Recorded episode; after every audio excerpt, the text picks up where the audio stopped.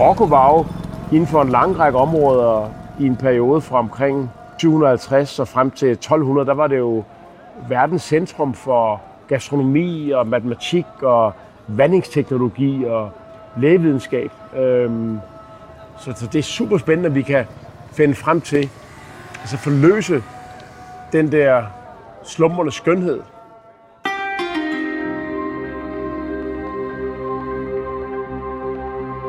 Hele verden fulgte med tilbage i 2011, da arabiske demonstranter i 10.000 vis gik på gaden i deres hjemlande med krav om frihed, retfærdighed og forandring. Det udviklede sig til det, vi kender som det arabiske forår. Og forrest i den her bølge af demonstrationer stod de unge med håb og drømme om en værdig fremtid. 10 år og en coronaepidemi senere lider de arabiske unge imidlertid stadig under en tårnhøj arbejdsløshed og manglende fremtidsmuligheder. Og ifølge flere internationale undersøgelser går hver tredje ung i Mellemøsten og Nordafrika i 2021 med seriøse overvejelser om at emigrere. Er der ingenting sket? Og har de unge arabere givet op på kampen for bedre livsvilkår og politisk indflydelse i deres hjemland? For at finde svaret taler vi med de unge selv. I don't want to change the system. I don't want to change anything. I just want that the people live with dignity. Og med prominente danske mellemøstkendere, forskere og aktører. De muligheder, som man måske troede for 10 år siden, at, at den unge generation ville have, ja, de, de, dem, dem fik de ikke. Men man så også som konsekvens af det arabiske oprør, at de blev bevidste om, at de kan stille nogle krav.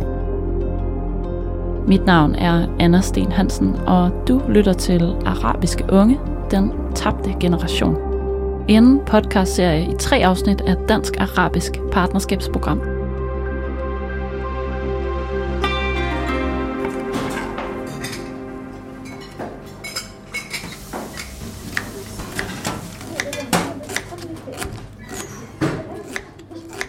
I et lille, hvidkaklet industrikøkken i udkanten af den marokkanske storby Marrakesh spreder sig en duft af friske løg og appelsin. Her står den danske kok Claus Meier og tilbereder ceviche, lam og kikærtesuppe. Eller encore? I samarbejde med Melting Pot Fonden og udviklingsorganisationen Oxfam Ibis er han i færd med at starte en kokkeskole for arbejdsløse unge marokkanere. Og dem er der rigtig mange af. Lige nu er hver tredje unge marokkaner hverken i job eller i uddannelse. Det vi skal have skabt hernede, vores commitment til, til Udenrigsministeriet og til Oxfam, det er jo, at vi skal have øhm, uddannet, eller vi skal have taget 100 unge marokkanere gennem den her to måneder lange uddannelse. Men det, som er, som synes jeg, det egentlige mål, det er at bruge den proces og de kontakter, vi får, øh, og de erfaringer, vi tager med til bordet, at vi får brugt det til at, øh, at på en eller anden måde vitalisere det marokkanske køkken. Og det tror jeg kan betyde rigtig meget i forhold til at skabe nye arbejdspladser, nye jobs, god ledelse. Comment on va couper ça Mousse. Là, Peut-être les rondelles Les rondelles On peut faire des jolies rondelles Oui. Mais oui. il faut que ça soit très joli alors. Des jolies rondelles. Jeg synes, at det har et kæmpe potentiale, fordi man har, man har jo adgang til havet, øh, og man har lam og olivenolie og citroner og appelsiner i absolut verdensklasse, sardiner og blæksprutter. Øh, så der er mange, mange gode råvarer, men jeg, jeg synes, og selvom jeg, jeg sætter dyb pris på altså rigtig mange retter for det marokkanske køkken, så ser jeg også bare et enormt... Jeg synes faktisk, at det, det er på, køkkenet sidder fast i, i en anden tid, hvor ting bare blev kogt. Hvis man var digter, så er det som om, at man kun brugte fire bogstaver i alfabetet til at skrive sine digte. Jeg tror, der, der, der er større flyvehøjde på maden hernede. Udover at forløse potentialet i den slumrende skønhed, som Claus omtaler det marokkanske køkken, så er ideen at uddanne 60 arbejdsløse kvinder og 40 arbejdsløse mænd til dygtige kokke, der kan starte gourmetrestauranter og ansætte endnu flere unge marokkanere. Så hvis det begynder at ske, så betyder det jo, at det bliver nemmere at tjene penge på at drive restauranter øh, på et højere niveau. Øh, og så suger det jo øh, arbejdskraft til sig, som bliver betalt bedre, fordi de skal kunne noget mere. De bliver bedre uddannet, for det er nødvendigt for, at man kan, øh, hvad kan det, fodre det der turismedyr. Øhm, og øh, så vil der jo, som vi ser det, altså, det er jo helt vanvittigt, hvor mange dygtige unge mennesker, der er kommet ud af toprestauranterne i, i Norma. Altså, vi har fået mange flere Michelin-stjerner, det vil sige, at der er mange flere lærepladser, hvor man øh, ansætter øh, unge medarbejdere uden særlige forudsætninger, som arbejder med mad. Og så går de ud og laver deres egen lille madbåd, eller deres lille gourmetbistro, måske på en billig adresse. Så man kan måske blive selvstændig yngre. Altså i dag, der skal forstå, man skal nærmest være 40 år gammel, før man kan måske i bedste fald være medejer af en lille bitte restaurant. Ikke? Og det, er jo, det er meget uheldigt jo. Det vil være meget sundere for det marokkanske køkken og for jobskabelsen, hvis øhm, det var nemmere at øh, finde en eller anden form for økonomisk tryghed i at etablere øh, sig selv. Det, det, vil, være, det vil give et andet drive i den her industri. Ledighed blandt unge er ikke kun et problem i Marokko. For når det gælder ungdomsarbejdsløshed, har MENA-regionen den triste verdensrekord på hele 26 procent. Jobskabelse er altså en af de helt store udfordringer på tværs af regionen. For at blive klogere på den tematik, rykker vi til København. Velkommen til, Bjarne Palstrøm. Tak for invitationen. I et mødelokale på Dansk Institut for Internationale Studier sidder Bjarne Palstrøm. Til daglig arbejder han i afdelingen Global Udvikling og Bæredygtighed i Dansk Industri, Danmarks største erhvervsorganisation, hvor han blandt andet beskæftiger sig med jobskabelse i MENA-regionen. Vil du ikke starte med at øhm, præsentere dig selv? Jo, jeg hedder Bjarne Palstrøm. Jeg er chefkonsulent i Dansk Industri. Jeg har en mere end 30 år karriere i organisationen. De sidste fire år har jeg arbejdet med øh, dansk udviklingsbistand. Jeg har arbejdet meget sammen med søsterorganisationer i Jordan og i Ægypten. Øhm, og, øh, og ved siden af det, så er jeg så også tilknyttet andre projekter i Asien, Afrika og i Sydamerika. Lad os øh, zoome lidt ind på de unge. Mm-hmm. Som sagt, så, øh, så går 26 procent af de unge i Mellemøsten og Afrika arbejdsløse. Mm. Ved du hvorfor? Altså, den, den, den korte forklaring er jo simpelthen bare det, at jobben er der ikke. Altså, der er, der er simpelthen ingen job. Øh, og, øh, og, det, og det handler jo grundlæggende om, altså, at, at der, ikke er, der er ikke vækst nok i samfundet øh, til, at der bliver skabt flere job. Øh, det man laver, er jo noget, som primært forsyner et lokalt marked. Så det er jo meget inden for landbrug, øh, øh, hvor man jo så høster for det afsat på, på lokale markeder og den slags ting. Øh, men, men hvis man virkelig skal skabe vækst, så skal du jo lave noget, som skaber værdi for andre. Og især, hvis du skal skabe mange jobs, så skal du jo ud i den, øh, så skal du ud og, og måske begynde at eksportere øh, øh, mere. Og den type, jeg vi sige, af eksportjobs, dem er der en kæmpe, kæmpe mangel på. Hvem er det, der har sovet i timen her? Er det øh, regeringerne? Øh, både, både ja og nej, vil, vil, vil jeg sige. Altså for 20 år siden, og så frem, altså så jeg sige de sidste 20 år, der har der været masser af strategier, der har været masser af programmer, masser af planer for at styrke uddannelsen, også at styrke vækst og skabe vækst i det der. Sådan. Så man har sådan set vidst egentlig godt nok, hvad problemet var. Men man har bare ikke evnet at få det omsat til konkrete handlinger. Og det hænger jo meget sammen med, at de her lande, de er, altså, de er lidt byråkratiske, de er lidt øh, hierarkiske også i øh, det der sådan, øh, der er masse kultur, masse tradition. Øh, og så er der også altså, noget korruption indblandet øh, nogle steder i det, sådan, som bare simpelthen gør det utroligt, utroligt svært at få omsat ting til konkrete handlinger. Jeg kunne godt tænke mig lige at vise dig mm. en graf mm. her, som viser øh, befolkningstilvæksten fra mm. 1960 mm. og til 2020. Vil du ikke prøve at beskrive, hvad, hvad du ser på den her graf? Jo, altså det, det som man ser over de sidste 25 år, jo, det er, at du ser jo en kæmpe vækst i befolkningen. Næsten en, en, en fordobling af de unge især. Og når du så kigger 25 år frem igen, så ser du bare, at den linje, den fortsætter sådan set. Og derfor det problem, vi snakker om med unge øh, og unges ledighed, vil blive ved med at være der i mange år, og man kan sige, at det bliver bare værre og værre. Vi har regnet lidt på det, og lige nu så er det cirka 28 millioner unge ja. i regionen, der går ja. arbejdsløse. Ja. Ifølge den internationale valutafond, mm. så skal der skabes i hvert fald 25 millioner nye jobs mm. i løbet af de næste fem mm. år, hvis ikke der skal blive ved med at komme millioner ledige hvert år. Hvor i alverden skal alle de her jobs komme fra? Ja, og det, og det er selvfølgelig det, det er rigtig gode spørgsmål, og jeg tror, hvis jeg havde svar, så ville jeg nok ikke sidde her. Så tror jeg, at jeg ville sidde et eller andet sted, måske nede ved Dødehavet og, og kigge ud på det. Øh, personligt tror jeg på, at det, der kan redde øh, øh, så at sige, øh, regioner, måske kan være med til at skabe nogle af de her job. Det, det er jo helt klart, det er den her grønne omstilling, som vi, vi er på vej ind i. Men det, der til syvende og sidst kommer til at drive det, øh, tror jeg på, det er jo nogle af de internationale standarder, der kommer for eksempel inden for OECD, omkring ansvarlig virksomhedsførelse, hvor der kommer standarder til menneskerettigheder, til ligestilling osv. osv. Men du har jo også ved siden af det, har du så hele EU. Altså EU er jo et stort marked også til, til, til MENA-regionen. Og her har vi jo også altså, aftalen omkring Green Deal, som jo også begynder at stille krav ned igennem øh, værdikæderne til, altså hvad er det så, nogle leverandører skal overholde.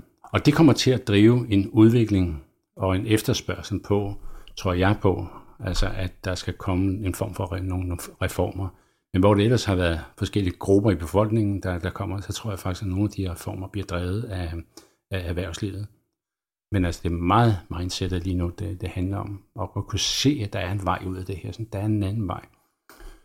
Og det er jo som i alle andre systemer. Der sidder folk på vigtige poster, og man har sit, man har sit job.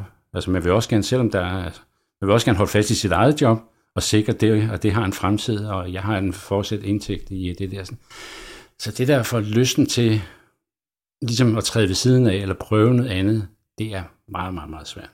Og der bliver jo frygten for at lave en forandring, der bliver jo næsten større end en forandring selv. Ikke?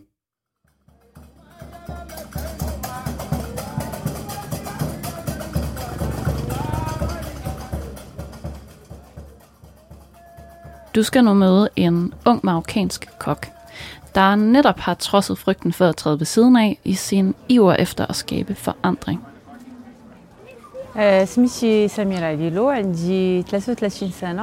Jeg hedder Samira. Jeg er 33 år og bor i Marrakesh. Samira har lange, sorte øjenvipper og et direkte blik. For tre år siden blev hun forladt af sin mand. Han forlod også deres lille søn og barn nummer to, som de ventede sig. De fleste folk så mig som en, der ikke var i stand til at gøre noget som helst, fordi jeg var fraskilt mor til to. I den marokkanske kultur skal en fraskilt kvinde blive hjemmet og ikke foretage sig andet end at sørge for sine børn. Jeg kunne ikke bede andre om hjælp, fordi folk så mig som en dårlig person. Jeg har altid følt mig som en byrde for samfundet. Samira fik at vide igen og igen, at en fraskilt kvinde ikke skal forvente sig meget af livet, og at hendes eneste mulighed var at gemme sig væk hos forældrene for altid. Og det gjorde hun så i to år. En af Samiras få fornøjelser var madlavningen derhjemme. Og da hun en dag stod for menuen til et større familiearrangement, fik hun et spørgsmål, der vendte op og ned på det hele. En dag spurgte en kvinde mig, hvorfor uddanner du dig ikke til kok? Men jeg afviste. Jeg var 29, og jeg tænkte, at det var alt for sent at uddanne sig, at bussen var kørt uden mig. Men så fortalte hun mig om kokkeskolen Amal, og så besluttede jeg at prøve det af.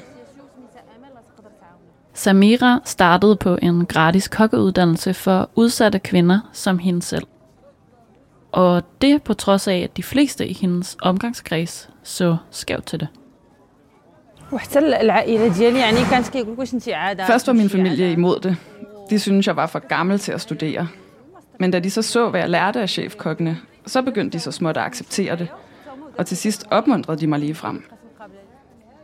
Kort tid efter sin eksamen fik Samira et job på en lille restaurant, hvor hun hurtigt fik stor indflydelse på menuen.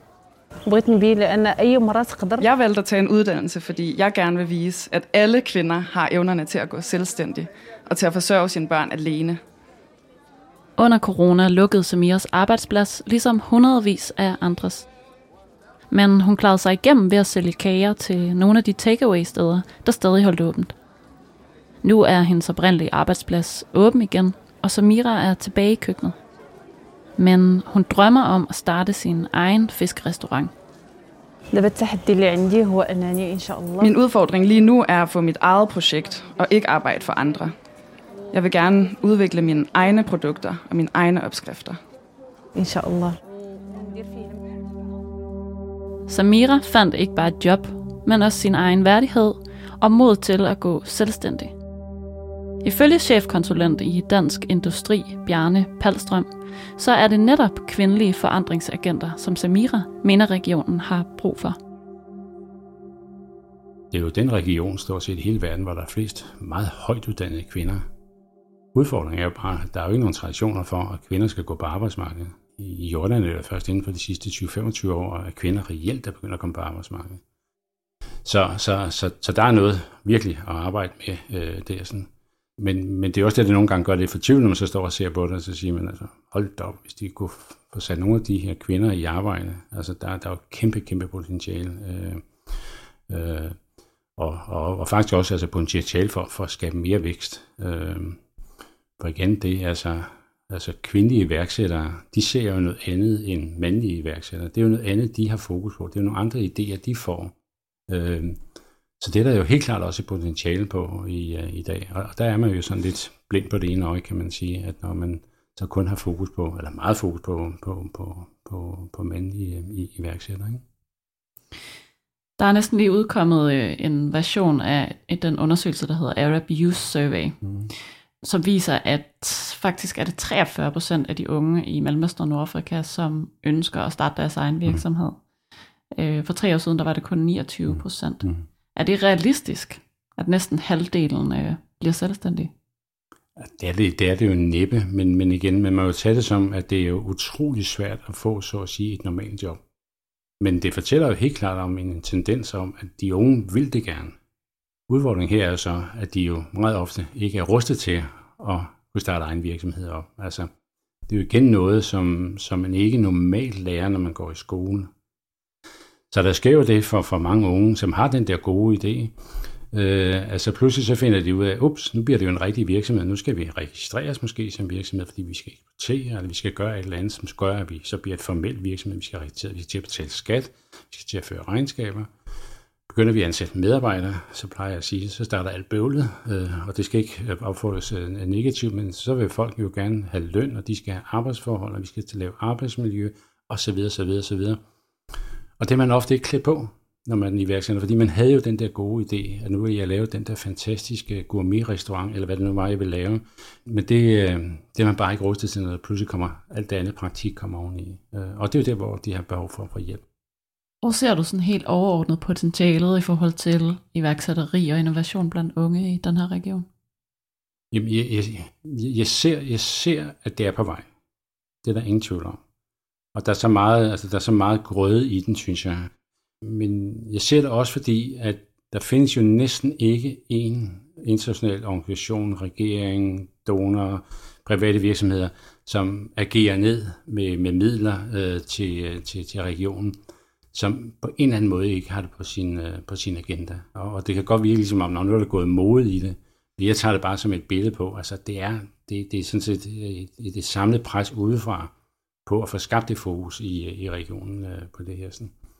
Men vi kommer tilbage igen, altså det skal være andet end bare overskrifter. Ikke? Det skal jo kunne omsættes til, til noget konkret, også noget, hvor der i de enkelte lande sker noget i forhold til at gøre det nemmere at være, være, være iværksætter, eller klæde folk bedre på, som vi har talt om her. Ikke? Så på den måde er, er jeg, er sådan set, jeg er meget positiv over, at det skal, det skal nok komme. Og så skal vi jo så heller ikke glemme, altså, at Facebook og Instagram og alt andet er jo også kommet til, til regionen. Så der er jo også masser, masser af unge, der ser, hvad andre unge gør. Og der findes jo også, i den region findes der unge influencers og hvad ved jeg. Så, så jeg tror helt klart, at der, der, der, der kommer til at, at ske noget de, de næste år. Ja.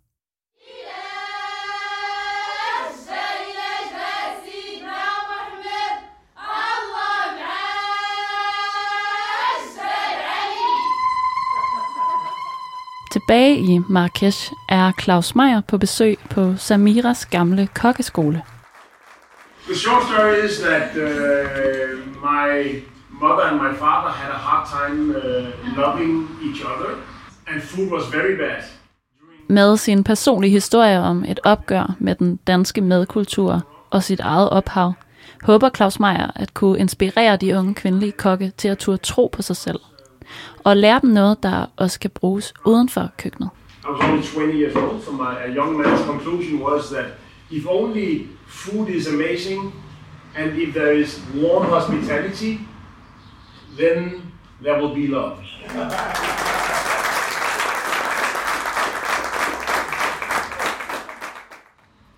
Altså, det, det er også min forhåbning, at, øh, at nogle af dem finder ud af, at selvom de godt kunne blive kokke, så har de faktisk mere lyst til at være øh, skolelærer, eller, eller faglærer, eller altså finde en anden rolle, end bare at gå ind i bunden af et eller andet køkken, og, og så ligesom kæmpe sig op øh, et eller andet sted fra. Så jeg tror også, det handler også om led, altså ledelse øh, og samarbejde. Og entreprenørskab, altså det at se, se muligheder i situationen, og ikke ligesom bare sige, okay, jeg får at vide, at jeg skal gøre det her inden for de her rammer, så det må jeg hellere gøre. Men hvad, hvad kunne jeg ellers gøre? Hvordan kunne jeg ellers gøre det? Hvad kan, hvordan kan jeg gøre det bedre, hvis jeg får ham det til at gøre noget af det der, og hvordan kan jeg bruge det i en anden sammenhæng? At man ligesom tænker ud af boksen. De evner, tror jeg, vil, vil betyde, at der er nogen, der, hvis ikke på den korte bane, så senere i livet, måske får færden af et eller andet, der gør, at de bliver måske på en anden uddannelse, eller bliver politikere, eller leder i en anden sektor og sådan noget. Det, det, det er helt klart min forhåbning.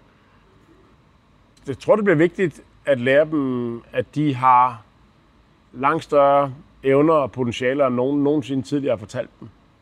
Og at verden har brug for, at de øh, påtager sig et ansvar. Altså, de, må, de er nødt til at udfordre øh, alt det system og hierarkier og øh, stivnede strukturer og forbindelser med andre mennesker. Øh, fordi man kan ikke det hele selv.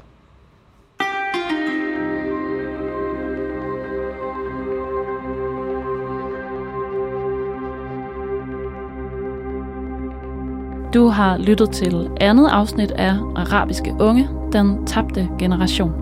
En podcastserie i tre afsnit af Dansk-Arabisk Partnerskabsprogram.